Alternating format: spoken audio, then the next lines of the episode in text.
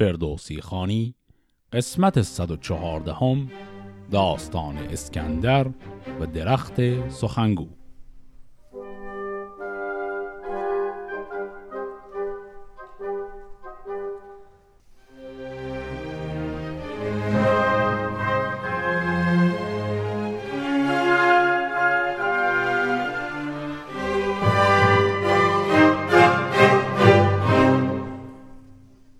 قسمت قبل دیدیم که اسکندر سفرهای پراکنده خودش به نقاط مختلف دنیا رو همینطور ادامه داد. کل داستانهای اسکندر عملا مجموعی از همین سفرها هست. در این قسمتی که الان شروع شده می‌خوایم باز چند مورد دیگه از این داستانهای پراکنده سفرهاش رو با هم دنبال کنیم. یکی شارستان پیشش آمد بزرگ. اون مردمانی. سترگ. همه روی سرخ و همه موی زرد همه از در جنگ و روز نبرد. به فرمان به پیش سکندر شدند دوتا گشته و دست بر سر شدند. سکندر بپرسید از آن سرکشان که ای در که شگفتی نشان. چون این گفت با او یکی مرد پیر که ای شاه نیکختر شهرگیر یکی آب گیر است از آن روی شهر که از آن آب کس را ندیدیم بهر که خورشید تابان چون آنجا رسید بدان ژرف دریا شود ناپدید. پس چشمه در تیره گردد جهان شود آشکارای گیتی نهان. و از آن جای تاریک چندان سخن شنیدم که هرگز نیاید به بن. خرد یافت مرد یزدان پرست به دودر یکی چشمه گوید که هست. گشاده سخن مرد با رای و کام همی آب حیوانش خواند به نام. چون این گفت روشن دل پرخرد که هر که آب حیوان خورد کی مرد؟ ز فردوس بردارد چشم راه بشوید بدان تن بریزد گناه. خب پس در ابتدای همین داستان سفر می‌بینیم که اسکندر به یک جای جدیدی که می‌رسه دیگه تعارف رو می‌ذاره کنار. هم اول کار از مردمان اونجا می‌پرسه چیز شگفتانگیز شما تو سرزمینتون چی دارید؟ بگید من برم ببینم چیه. و یک پیرمردی میگه که در یک نقطه دوری از این سرزمین یه توصیف عجیبی هم ارائه میده. توصیفش اینه که در جایی که خورشید هم دیگه میره و تاریک میشه و آدما عادی نمی‌رسن نمی‌تونن برن اونجا. اونجا میگن یک مردی هست یک مرد با تقوای بزرگی هست که آدرس چیزی به نام چشمه حیوان رو بلده. بپرسید قیصر که تاریک جای بدوین چون رود چار پای؟ چون پاسخ آورد یزدان پرست که از آن راه بر کره باید نشست. به چوبان بفرمود کس به یله سراسر به لشکرگه هارد گله. گزین کرد از او بارگی ده هزار همه چهار سال از دره کارزار. بزرگان بیدار دل را بخواند و از آنجا آگه شاد لشکر براند. همین رفت تا سوی شهری رسید که آن را میان و کرانه ندید. همه هرچه باید به دودر فراخ پر از باغ و میدان و ایوان و کاخ. فرود آمد و بام داد پگاه به نزدیک آن چشمه شد بی سپاه که دهقان ورا نام حیوان نهاد چون از بخشش پهلوان کرد یاد. همی بود تا گشت خورشید زرد فرو شد بدان چشمه لاژورد ز یزدان پاکان شگفتی بدید که رخشنده گشت از جهان ناپدید. بی آمد به لشکرگه خیش باز همه بر دل اندیشه های دراز. شب تیره کرد از جهاندار یاد پس اندیشه برد آب حیوان نهاد. خب پس وقتی که اسکندر می‌خواد بره و اونجا رو پیدا کنه اولش یک چیزی داره که اسکندر از همون پیرمرد می‌پرسه این مسیری که قرار همش تاریکی باشه اون مسیر اصلا چجوری میشه رفت؟ و جوابی که اون پیرمرد میدینه که باید حتما با کر اسب بری. خیلی دوباره توضیحاتش قانع کننده نیست صرفا اینو میگه و میره. و اسکندر هم برای خودش و اون دسته از لشکریانش که می‌خواد با خودش ببره کر اسب های گفت که اسب های چهار ساله پیدا می‌کنه. بعد میرن این مسیر رو و خود اسکندر شخصا می‌رسه به اون نقطه‌ای که خورشید در آب گم میشه و همه جا تاریک میشه. پس اون نقطه خاص رو پیدا می‌کنه.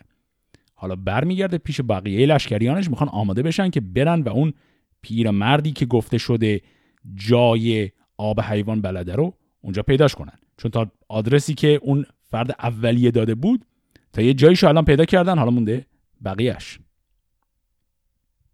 شکیبا ز لشکر هر آن کس که دید به جز تزمیان سپه برگزید چهل روز افزون خورش برگرفت بیامد دمان تا چه بیند چه گفت. سپه را بدن شارستان جای کردی که پیش رو چوست بر پای کرد. ورا اندران خزر بود رای زن سر نامداران آن انجمن. سکندر بیامد به فرمان اوی. دل و جان سپرده به پیمان اوی. بدو گفت که این مرد بیدار دل یکی تیز گردان بر این کار دل که اگر آب حیوان به چنگ آوریم بسی بر پرستش درنگ آوریم. نمیرد کسی کو روان پرورد به یزدان پناهد زراح خرد. دو مهره است با من که چون آفتاب بتابد شب تیره چون بیند آب. یکی زان تو برگیر و در پیش باش نگهبان جان و تن خیش باش. دگر مهره باشد مرا شمع راه به تاریکی اندر شوم با سپاه. ببینیم تا کردگار جهان بدین آشکارا چه دارد نهان. توی پیش رو گر پناه من اوست نماینده آب و راه من اوست. پس اینجا اسکندر با این گروهش اون فردی رو که جای آب حیوان رو بلد بوده پیدا می‌کنه و اون فرد نامش هست خزر اگر می‌بینید این داستان شباهت داره با روایت اسلامی خزر نبی بله این شباهت واقعا وجود داره جلوتر که بریم شباهت رو خیلی بیشتر هم می‌بینیم. و اگر براتون همین سال پیش اومده که وسط داستان اسکندر توی شاهنامه ماجرای خزر نبی و آب حیات اینا چی هستن و چه ربطی داره خب این هم باز میشه شبیه بقیه معماها و سوالهایی که درباره خواستگاه این داستان داریم که جداگانه باید دربارهشون حرف بزنیم. اما به هر حال این آقای خزر نبی رو اینا پیدا کردن. بعد یک دستورالعمل خاصی الان اسکندر داد که خیلی باز شرح دقیقی براش گفته نشد. چیزی که گفت گفت من دوتا مهره دارم که اینها در تاریکی وقتی به آب نزدیک بشن شروع به درخشیدن می‌کنن. و حالا که خب ما جایی هستیم که دیگه خورشید فرو رفته و اصلا تاریکی محضه شما یکی از این مهره رو بگیر. منم یکی دیگهش رو. شما پیش رو باش تا ما بریم و این آب حیوان رو پیدا کنیم.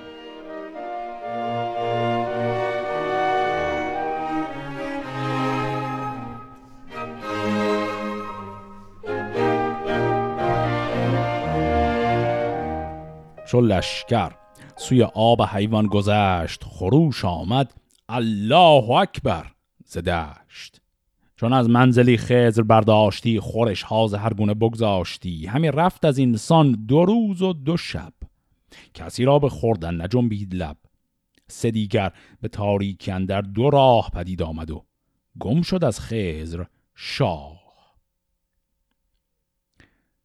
پس اینها رسیدن به یک نقطه ای که جاده دو راهی میشه و خزر یه راه رو میره شاه اونو گم می‌کنه و از راه دیگه میره. پیامبر سوی آب حیوان کشید. سر زندگانی به کیوان کشید. بر آن آب روشن سر و تن بشست. نگهدار جز پاکی از دان نجست. بخورد و بیاسود و برگشت زود. ستایش همی با آفرین برفزود. سکندر سوی روشنایی رسید. یکی بر شده کوه رخشنده دید. زده بر سر کوه خارا عمود سرش تا به دبرندر از چوب اود بران هر عمودی کنامی بزرگ نشسته بر او سبز مرغی سترگ. به داواز رومی سخن راندند جهاندار پیروز را خواندند. چون آواز بشنید قیصر برفت به نزدیک مرغان خرامید و تفت. بدو مرغ گفت ای دلارای رنج چه جویی همیز این سرای سپنج؟ اگر بر سراری به چرخ بلند همان بازگردی از او مستمند. کنون کامدی هیچ دیدی زنا وگر کرده از خشت پخت بنا؟ چون این داد پاسخ که از این هر دو هست زنی هم بر این گونه جای نشست. چو بشنید پاسخ فروتر نشست در او خیره شد مردی از دان پرست خب اینجا چی شد؟ اسکندر هم بالاخره مسیر خودش رو پیدا کرد. رسید به یک جای روشنی اما خبری از چشمه حیوان نبود. بلکه یک کوه بزرگی دید که روشنه. روی این کوه رو قله هاش یک سری آشیانه پرنده است و در هر کدوم از این آشیانه ها یک پرنده سبز رنگ بزرگی نشسته. و این پرنده ها به اسکندر میگن بیا جلو. و این پرنده یکی از این پرنده ها ازش سوال عجیبی می‌پرسه. سوال این پرنده اینه که در شهر تو خونه های دیدی که از نی یا از آجر درست شده باشه؟ این کلمه نا که گفتم همون نیه. پس خونه های آجوری و خونه های از جنس نی. و جواب اسکندر همین بود که بله من هر دو رو دیدم. خب حالا این سال خیلی غیر عادیه اجازه بدید به انتهای این تکه کوچک از داستان که رسیدیم یه مقدار بیشتر دربارهش حرف بزنیم. چو بشنید پاسخ فروتر نشست. در او خیره شد مرد یزدان پرست. بپرسید کن در جهان بانگ رود شنیدی یا آوای مست و سرود؟ چون این داد پاسخ که هر کوز دهر شادی همی برنگیرند. بهر ورا شاد مردم نخواند همی وگر جان و دل برفشاند همی. به خاک آمد از بر شده چوب عود. توهی ماند از آن مرغ مشکین عمود. بپرسید دانایی و راستی فزون است اگر کژی و کاستی؟ چون این داد پاسخ که دانش پژوه همی سر برافرازد از هر گروه. به سوی عمود آمد از تیر خاک به منقار چنگال ها کرد پاک. ز قیصر بپرسید یزدان پرست به شهر تو بر کوه دارد نشست؟ بدو گفت چون مرد شد پاک رای نگیرد پرستنده جز کوه جای. از آن چوب بوینده شد بر کنام جهانجوی روشندل و شادکام. به چنگل همی کرد منقار تیز چون ایمن شد از بخشش رست خیز. به قیصر بفرمود تا بی گروه پیاده شود بر سر تیغ کوه. ببیند که تا بر سر کوه چیست که از او شادمان را باید گریست. سکندر چو بشنید شد سوی کوه به دیدار بر تیغ شد بی گروه خب در ادامه این پرسش و پاسخهای بین اسکندر و این مرغ سبز رنگ بعد از اون سال اول درباره خانه های از جنس های نی و آجر یه چند تا سال دیگه هم می‌پرسه. یکیش اینه که تو آواز خوشی و شادی و بانگ سرود و جشن و اینها رو تا حالا شنیدی؟ اسکندر هم میگه که بله همه آدما به حال جشن و شادی و سرور دارن. و بعد سال بعدی اینه که دانایی و راستی بیشتر یا شاید بالاتر از کجی و نادانی؟ که بازم اینم به نظر سال عجیبی میاد و جواب اسکندرم اینه که خب دانایی و راستی جای بالاتر و بیشتری داره. و در نهایت هم یک سالی ازش می‌پرسه این پرنده درباره اینکه انسانهای پارسا و این کلمه یزدان پرست رو به کار برد. گفت اینجور انسانها آیا در دیار تو تارک دنیا هستن؟ میرن توی کوه و اینا زندگی کنن؟ و جواب اسکندر و این هم بود که بله انسانهای پارسا و درویش ماب اینا از جامعه دور میشن و در کوه دشت برای خودشون زندگی می‌کنن. و اینا خیلی سال و جواب های عجیب و غریبی به نظر می‌رسید. یک تفسیر مختصری از این سال و جواب ها بین این مرغ سبز رنگ و اسکندر هست که در حقیقت تفسیر خود آقای دکتر خالقی مطلقه. طبق این تفسیر اون خونه از جنس نی و خونه ای که از جنس خشت و آجر هست اینا ارجاع داره به خونه انسان های فقیر. اون نی میشه خانه فقرا و خونه انسان های ثروتمند. پس طبق این تفسیر چیزی که این پرنده دارن از اسکندر می‌پرسن اینه که آدم ها چه فقیر و چه ثروتمند اینها هر دو یک سهمی دارن از تعلقات دنیوی تعلقات دنیوی رو هم با اشاره به همون جشن و سرود و آهنگ و اینها گفت که گفت به حال آدم ها چه فقیر و چه ثروتمند اهل طرب و جشن و لذت بردن هستند و بعد از اون پرسید درباره جایگاه انسانهای وارسته و پارسا. و گفته شد که اون انسان ها فارغ از اصلا ثروتمندی یا فقر اونها از این لذت های دنیوی خودشون رو محروم می‌کنن و تارک دنیا هستند. این پرسش و پاسخ ها با همه پیچیدگی و غیر عادی بودنشون در نهایت اشاره داره به بحث تقوا و بحث دوری از لذت های دنیوی که بحثیه که در کل خیلی با روحیه بقیه بحث ها و داستان های شاهنامه هم خیلی همخوان نیست. کلا داستان شاهنامه معمولا به این سمت نمی رفتن ولی همونطور که می‌بینیم داستان های اسکندر تا حدی استثناء هستن در این زمینه. به هر حال بعد از این پرسش و پاسخ اون مرغ دوباره میره و بالای اون قله میشینه. به اسکندر اشاره می‌کنه که تو بیا بالا چون می‌خوام بالای ستیق این کوه یه چیزی نشونه تو بدم. و خب اسکندر الان رفته بالا تا ببینه این چیزی که سر قله کوه این مرغ سبز رنگ گفته می‌خوام نشون بدم چی هست. سرافیل را دید. سوری به دست. برافراخته سرز جای نشست. پر از باد دم. دیدگان پر نم. که فرمان کی آید ز یزدان که دم. پس بالای این کوه چی بود؟ بالای این کوه فرشته اسرافیل بود که خب می‌دونیم اسرافیل اون فرشته ایه که یک سور داره یه چیزی مثل یک شیپور بزرگ داره که علامت روز قیامته. یعنی هر وقت این سور بدمه روز قیامت شده و مردگان از جا پا میشن.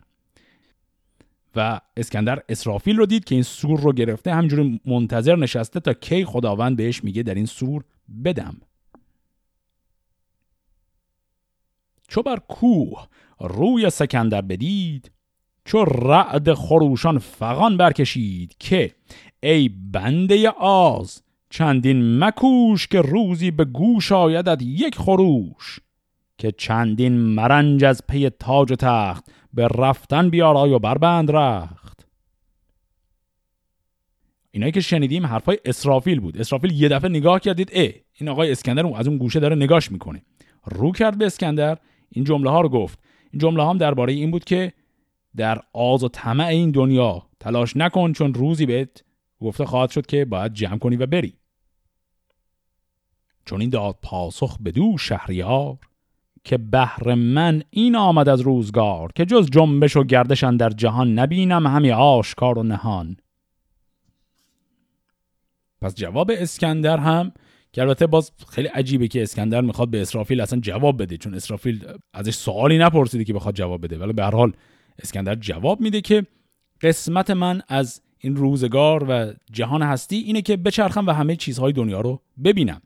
در حقیقت داره پاسخ به این حرف اسرافیل میده که گفت که اینقدر دنبال آز گرفتن همه چیز و کسب همه چیزها نباش. چون به هر حال کل این داستان این بود که این اومده بود آب حیوان رو پیدا کنه.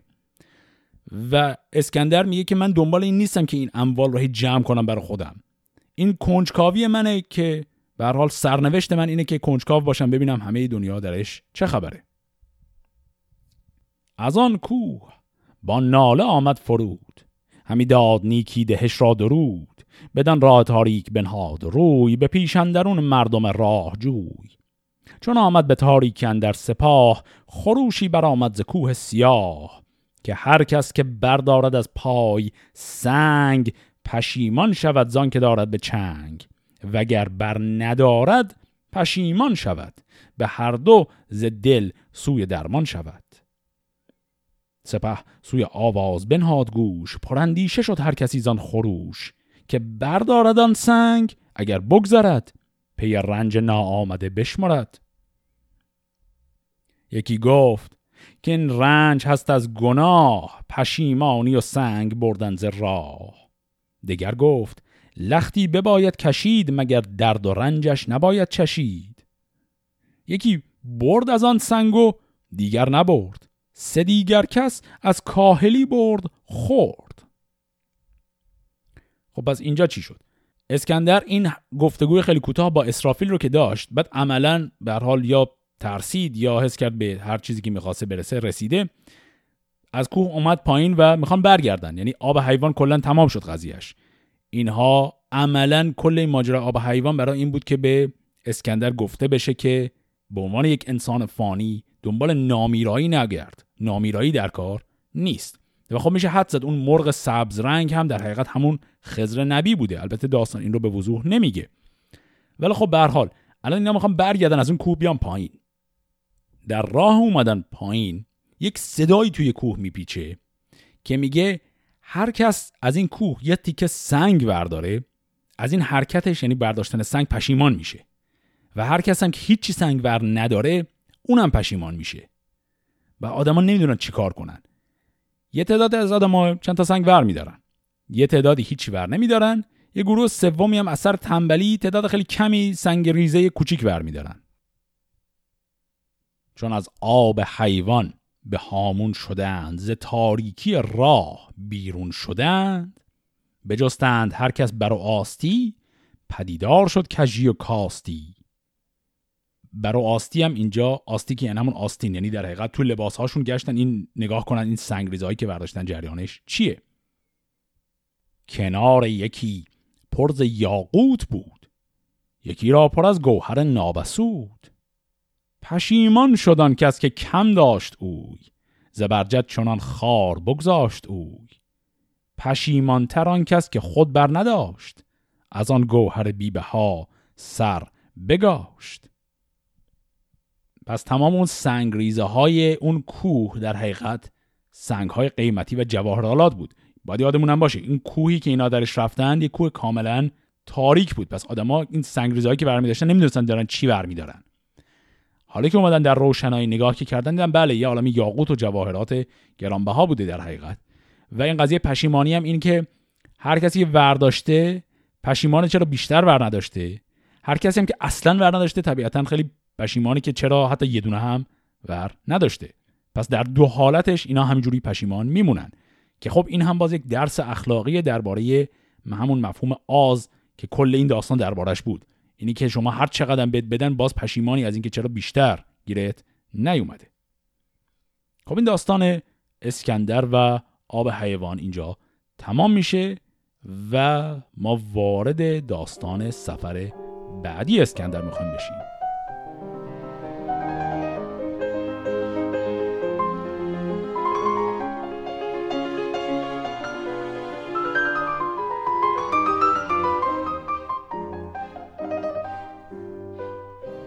هفته بران جایگه بر بماند. چون آسوده ترگشت لشکر براند سوی باختر شد. چو خاور بدید زگیتی همین رای رفتن گزید. به رهبر یکی شارستان دید پاک که نگذشت گفتی بر او باد و خاک. چون آواز کوس آمد از پشت پیل پذیره شدندش بزرگان دو میل. جهانجوی چون دید بنواختشان به خورشید گردن برافراختشان بپرسید. کی در چه باشد شگفت که از آن برتر انداز نتوان گرفت. پس اینجا دقیقا عین شروع داستان قبلی بود. رفت یک سرزمین جدیدتر. دوباره مردم اومدن به استقبالش. ازشون پرسید چیز شگفتانگیز اینجا چی هست؟ زبان برگشادند با شهریار. به نالیدن از گردش روزگار. که ما را یکی کار پیش است. سخت. بگوییم با شاه پیروز بخت از این کوه سر تا به دبرندرون دل ما پر از رنج و درد است و خون. ز چیزی که ما را پی و تاب نیست ز یعجوج و معجوج من خواب نیست. چون آیند بحری سوی شهر ما غم و رنج باشد همه بحر ما. فزون نیستشان قامت از یک بده است از آزارشان زندگیمان بده است. همه روی هاشان چو روی حیون زبان ها سیه دیده هاشان چو خون.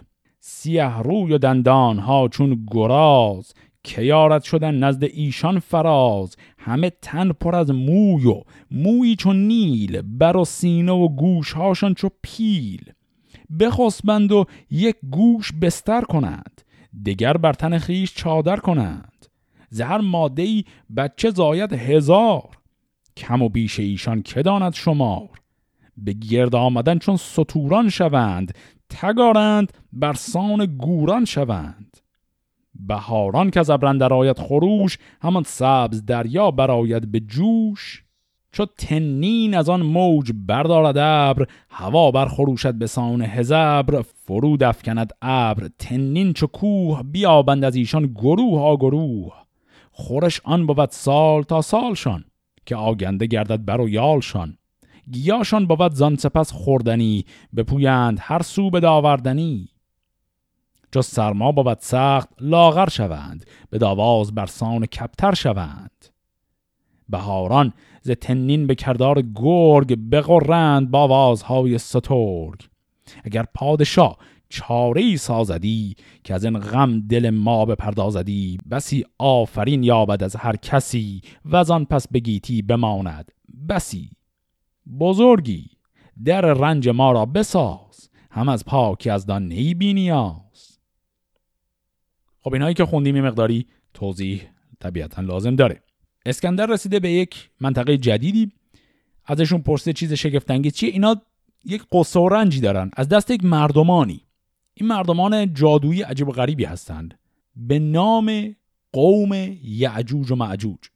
این قوم آدمای عادی نیستن این موجودات غیر عادی هن. ویژگی های فیزیکی اینها رو گفت و همینطور رسم و رسوم زندگیشون رو. گفت که اینها قدشون از یک بدست بیشتر نیست. بدست یعنی همون وجب. پس اینا اندازه یه وجبن. بعد صورت ها سیاه چشم ها خون رنگ بعد دندان ها مثل گراز بعد گفت کل بدنشون موی سیاه رنگ داره. بعد از اون طرف گوشاشون گفت مثل گوش فیله و انقدر بزرگه که اینا وقتی می‌خوان بخوابن یک گوششون رو می‌کنن بالش روش میخوابن اون یک گوش دیگه رو می‌کنن این پتو می‌کشن رو خودشون. بعد گفت که اینها زاد و ولدشون هم خیلی زیاده هر سال هزار تا بچه از هر مادری به دنیا میاد. و یه مقداری هم توضیح داد درباره غذاهاشون. عملا غذاهاشون مثل حیوانات وحشیه. یعنی گفت به هر حال ابر بهاران بیاد. این کلمه تنین هم که گفت تنین یعنی اژدها. گفت که ابر بهاران که بیاد مثل یک اژدهایی و یک موج بزرگی از ابر باران که با خودش بیاره این موجودات هم با همین ابر بهار سرکلشون پیدا میشه. میان اینجا و از گیاهان تغذیه می‌کنن و هستن و موجب آزار ما مردمان هستند و و تعدادشون هم چون خیلی زیاده ما نمی‌دونیم چه کار کنیم با اینها. و بعدم گفت که سرما که بشه اینا لاغر میشن. گفت به داواز برسان کپتر شوند. کپتر همون کبوتره. گفت پس صداشون هم مثل صدای کبوتر میشه. بعد دوباره بهار که بشه آب و هوا که خوب بشه دوباره اینا سرکلشون پیدا میشه و میان برای خوردن و آزار رسوندن. اینکه دقیقا چه آزاری هم این قوم به مردمان اونجا میرسونن اینو خیلی واضح داستان به ما نمیگه. صرفا از ویژگی هاشون به نظر می‌رسه این موجوداتی هن که به حال موجب اذیت و آزار مردمان ساکن اون شهر میشن. خب پس این شد توصیف این قوم غیر عادی یعجوج و معجوج و حالا از اسکندر اینها می‌خوان که یه لطفی کن و ما رو از دست اینها نجات بده. سکندر بماندن در ایشان شگفت. غمی گشت و اندیشه اندر گرفت. چون این داد پاسخ که از ماست گنج ز شهر شما یارمندی و رنج. برارم من این راه ایشان به رای به نیروی نیکی دهش یک خدای. همه شهر گفتند که شهریار ز تو دور بادا بد روزگار ز ما هرچه خواهی. همه بنده ایم پرستنده باشیم تا زنده ایم. بیاریم چندان که خواهی ز چیز که از این بیش کاری نداریم نیز. سکندر بیامد. نگه کرد کوه بیاورد از آن فیلسوفان گروه. بفرمود. که آهنگران آورید مس و روی و پتک گران آورید. گچ و سنگ و هیزم فزون از شمار بیارید. چندان که باید به کار. بی اندازه بردن چیزی که خواست چو شد ساخته کار و اندیش راست ز دیوارگر هم از آهنگران. هر آن کس که استاد بودند در آن ز گیتی به پیش سکندر شدند بدان کار باگسته یاور شدند. ز هر کشوری دانشی شد گروه دو دیوار کرد از دو پهلوی کوه. ز بن تا سر تیغ بالای اوی چو صد شاه رش کرده پهنای اوی. از او یک رش انگشت و آهن یکی پراگنده مس در میان اندکی. همی ریخت گوگردشن در میان چون این باشد افسون دانا و کیان. همی ریخت هر گوهری یک رده چون از خاک تا تیغ گشت آزده بسی نفت و روغن برامیختند همی بر سر گوهران ریختند به خروار انگشت بر سر زدند بفرمود تا آتش اندر زدند. دم آورد و آهنگران صد هزار به فرمان پیروزگر شهریار خروش دمنده برآمد ز کوه ستاره شد از تف آتش سطوح. خب اینجا رو هم باز مقداری توضیح بدیم. اسکندر برای اینکه دفع کنه این بلای حجوم فصلی این موجودات یعجوج و معجوج رو دستور میده آهنگران و صنعتگران مختلف از همه جا بیان و دانشمندان و اینا که به هر حال فکرشون رو بریزن رو هم. و بعد یک دیوار خیلی بزرگی اینها می‌سازن. جزئیات این دیوار رو هم گفت. این کلمه انگشت هم که دوبار شنیدیم انگشت یعنی زغال. پس اینا یک لایه آهن یک لایه مس یک لایه زغال درست می‌کنن بعد نفت میریزن روش و بعد این رو این دیوار خیلی عظیمی که درست کردن از این جنس های مختلف این رو آتشی هم می‌زنن و این دیوار قرار کارش این باشه که مانع از حمله یجوج و معجوج شه. چون این روزگاری برآمد از آن دم آتش و رنج آهنگران گوهرها کن در دگر تاختند و از آن آتش تیز بگداختند. ز یعجوج و معجوج گیتی برست. زمین گشت جای نشیم و نشست. به رش پانصد بود بالای اوی چون از دیک صد باز پهنای اوی. از آن نام بر صد اسکندری جهانی برست از بد داوری. بر او مهتران خواندند آفرین. که بی تو مبادا زمان و زمین. پس اسم این دیوار بزرگی که ساخته شده از جنس فلزهای مختلف و درش هم زغال و نفت و اینها هم ریختن که سر این دیوار همیشه در حال آتش گرفتن باشه اسم این دیوار خاص شد صد اسکندر. پس اسکندر یک صدی ساخت برای جلوگیری از حجوم قوم یعجوج و معجوج ز چیزی که بودن در آن جایگاه فراوان ببردن نزدیک شاه.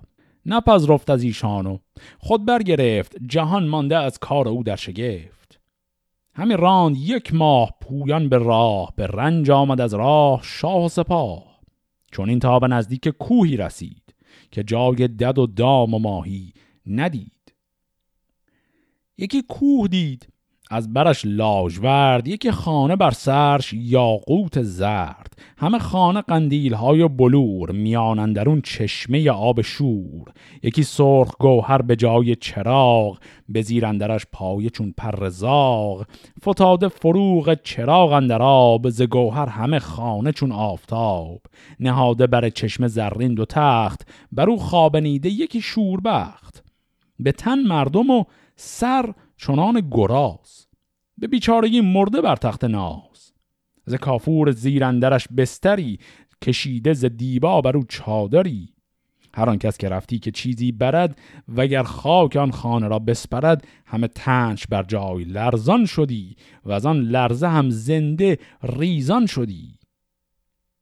خب این تکه از داستان بسیار شبیه به یک تکه که در ادامه داستان دیگر در همین ماجرای اسکندر قسمت قبل خوندیم. اینجا عملا یک میشه گفت تم خاصی داره تکرار میشه. پس بعد از اینکه اسکندر اون مردم اون منطقه رو نجات داد اونها یه عالمه پاداش اومدن بهش بدن اسکندر هیچ کدوم رو نگرفت جمع کرد رفت به سمت دیگری به یک کوه بزرگ رسید. بالای اون کوه یک خانه ای هست. در اون خانه که خیلی هم شاهانه و مجلل هست یک انسان خوابیده روی یک تختی و مرده. تفاوتش با داستان قبلی که اونم باز یک مرده روی تخت پادشاهی خوابیده بود اینه که این موجودی که اینجا خوابیده بدنش انسانه ولی سرش گرازه. این ویژگیش توی اون داستان نبود اینجا هست. بعد یک عالم جواهرات هم اونجا هست هر کسی هم میره چیزی از اینجا بدزده یک ندایی میاد همه چیز میلرزه اون فرد از ترس میفته و میمیره. و الان طبعا اسکندر هم رفت به همون سمت. خروش آمد از چشمه آب شور که ای آزور مرد چندین مشور بسی چیز دیدی که آن کس ندید انانت کنون باز باید کشید. کنون زندگانید کوتاه گشت سر تخت شاهید بیشاه گشت. سکندر بترسید و برگشت زود به لشکرگه آمد به کردار دود. و از آن جاگه تیز لشکر براند خروشان همین نامه یزدان بخواند. پس اینجا این همون اتفاقی که در داستان قسمت قبل خونده بودیم دوباره تکرار شد. اینکه دوباره یک ندایی اومد هر کس که نزدیک میشه از جمله خود اسکندر به اینکه چقدر آز و طمع داری در این دنیا و وقت مردنت فرا رسیده و اسکندر هم ترسید کلا دست به هیچ چیزی اونجا بالای اون کوه نزد و برگشت پایین. حالا از اینجا می‌خوان برن و سفر بعدی و داستان بعدی رو شروع کنن. پس حالا دو تا داستان تو این قسمت داشتیم.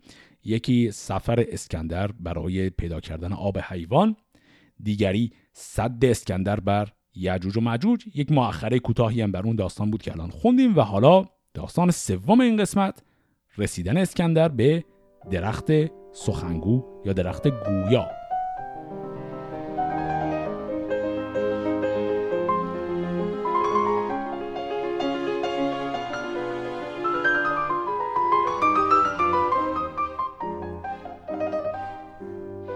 از آن کوه راه بیابان گرفت غمی گشت و اندیشه جان گرفت.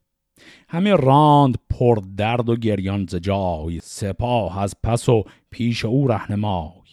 ز راه بیابان به شهری رسید ببود شاد کاواز مردم شنید. همه بوم پر باغ آباد بود دل مردم از خرمی شاد بود. پذیره شدندش بزرگان شهر کسی را که از مردمی بود بهر بر او همگنان آفرین خواندند بسی زر و گوهر برافشاندند. همی گفت هر کس که ای شهریار انو شه که کردی به ما برگزار.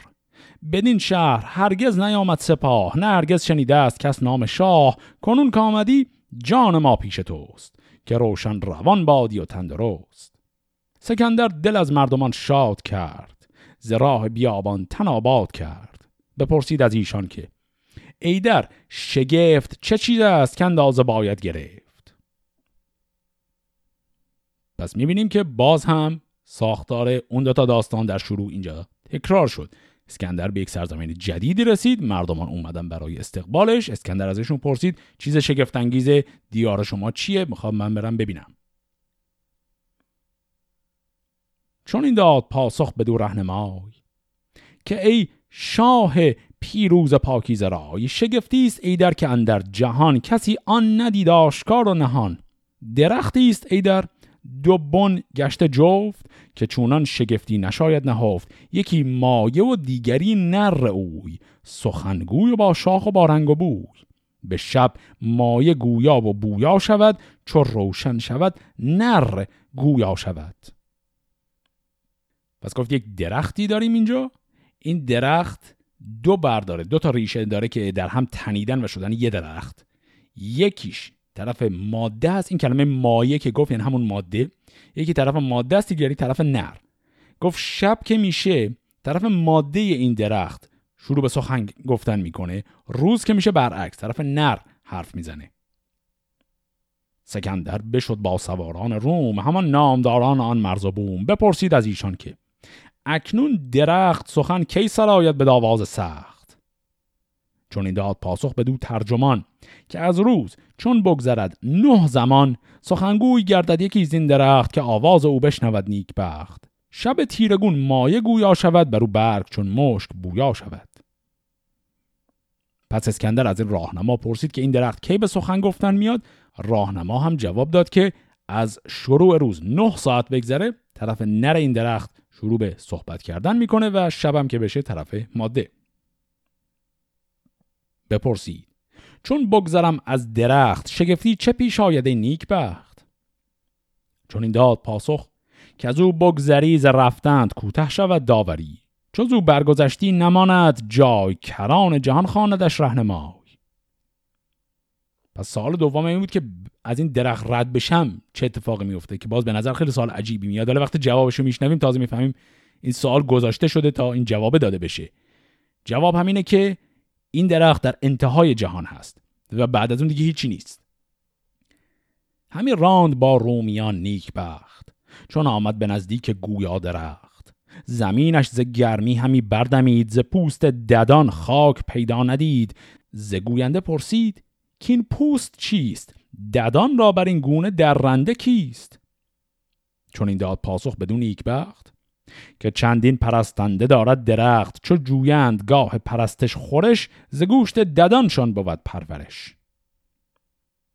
پس اینام دارن میرن به سمت این درخت که برسن روی زمین یا پوست و احتمالا استخوان حیوانات می‌بینن. و آقای اسکندر می‌پرسین جریان این پوستای حیوانات که اینجا ریخته چیه؟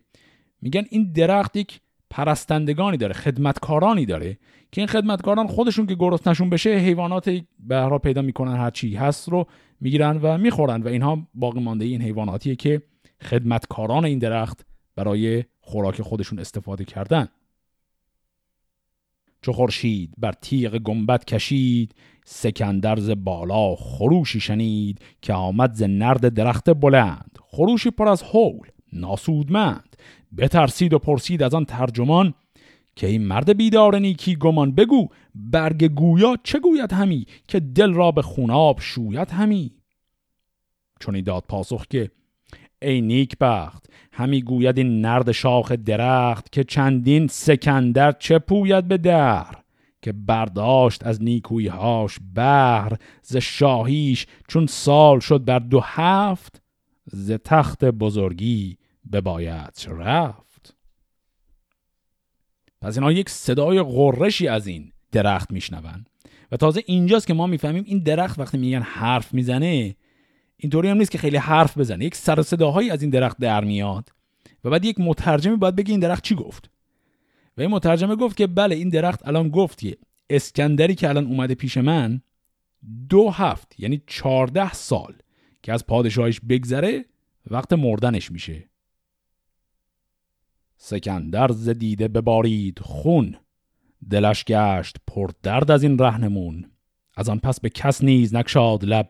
پر از غم همی بود تا نیم شب. سخنگوی شد نرد دیگر درخت. دگر باره پرسید از آن نیک بخت چه گوید همی این دگر شاخ؟ گفت. سخنگوی بکشاد راز از نهافت چون این داد پاسخ که این مای شاخ همی گوید. اندر جهان فراخ عزاز فراوان نگنجی همی. روان را چرا برشکنجی همی؟ تو را آز گرد جهان گشتن است. کس آزردن و پادشاه کشتن است. نماند ای در فراوان درنگ. مکن کار بر خیشتن تار و تنگ. پس اونی که اول شنیدیم که گفت بعد از چهارده سال پادشاهی میمیری طرف نر این درخت بود. شب شد طرف ماده این درخت هم صدای ازش در اومد. این مترجم این را هم ترجمه کرد. ترجمه این هم باز یک نحیبی بود به اسکندر و باز هم بحث از کیفیت آز شد. یعنی همون چیزی که در چند تا داستان اخیر مثل داستان آب حیوان که در این قسمت خوندیم هم باز بحثش رو داشتیم. این درخت طرف ماده درخت داره میگه تو یعنی اسکندر آز داری و این آزت داره همه چی رو نابود می‌کنه. ولی بعد توضیح میده. این آز تو این طمع تو قضیهش اینجوری نیست که مثل خیلی آدم های دیگه طمع پول در آوردن داشته باشی. و این آز تو همینه که هی می‌خوای همه جای دنیا رو ببینی. و این آز فقط منجر داره میشه به خرابی چون تو به هر منطقه که می‌رسی می‌خوای بزنی شاه اون منطقه رو بکشی و اینها. و تو با این کار داری دیگران و خودت رو آزار میدی. بپرسید از ترجمان پادشاه. که ای مرد روشن دل پارسا یکی باز پرسش که باشم به روم چو پیش آیدان گردش روز شوم؟ مگر زنده بیند مرا مادرم یکی تا به رخ برکشد چادرم؟ پس اسکندر از این مترجم می‌پرسه که لطف کن از این درخت برای من بپرس که روز مرگ من آیا من برگشتم به روم و پیش مادرم هستم یا نه؟ چون این گفت با شاه گویا درخت که کوتاه کن روز و بربند رخت. نه مادرت بیند نه خیشان به روم نه پوشید رویان آن مرز و بوم. به شهر کسان مرگت آید ندیر شود اختر و تاج و تخت از تو سیر. پس جواب درختم این بود که مرگ تو خیلی زودتر از این حرف ها می‌رسه و تو در سرزمین غریبه ها خواهی مرد و مادرت هم پیشت نخواهد بود. چو بشنید برگشت از زیر درخت دلش خسته گشته به شمشیر بخت. چون آمد به لشکرگه خیش باز برفتند گردان گردن فراز به شهرندرون هدیه ها ساختند بزرگان بر پادشاه تاختند. یکی جوشنی بود تابان چو نیل به بالا و پهنای یک چرم پیل. دو دندان پیل و به رش پنج بود که آن را به برداشتن رنج بود. زره بود و دیبای پرمایه بود. ز زر کرده آگنده صد خایه بود. به سنگ درم هر یکی شست من. ز زر و ز گوهر یکی کرگدن. بپذرفت از آن شهر لشکر براند. ز دیده همی. خون دل برفشاند. خب اینهایی هم که شنیدیم باز به سیاق داستانهای دیگه. وقتی اسکندر کارش تو اون شهر و اون سرزمین تموم میشه یا عالم هدایا میارن براش. این هدایایی هم که آوردن یکیش که یک جوشن خیلی بزرگ بود که گفت به اندازه یک پوست فیل فقط این اندازه این جوشنه. بعد یکی دیگه یک زرهی بود. یکی دیگه 100 تا تخم مرغ طلایی بود. این جریان تخم مرغ های طلایی در داستان اسکندر هم ماشاءالله تموم شدنی نیست. یه مقدار دیگه هم یک چیزایی بود که یک کرگدنی دوباره درست کرده بودن از جنس طلا. اینو هم باز به اسکندر به عنوان هدیه دادن. و خلاص این هدایا رو این جماعت به اسکندر دادن و اسکندر هم این دفعه البته این هدایا رو پذیرفت و بار کرد و حالا داره میره برای سفر بعدیش. پس در این قسمت ما عملا سه تا داستان سفر دیگر اسکندر رو هم مرور کردیم. در قسمت هفته آینده می‌خوایم تک و توک سفرهای دیگری که از ماجرای اسکندر باقی مونده رو با هم بخونیم و بعد هم ماجرای اسکندر رو تمام کنیم. فعلا خدا نگهدار.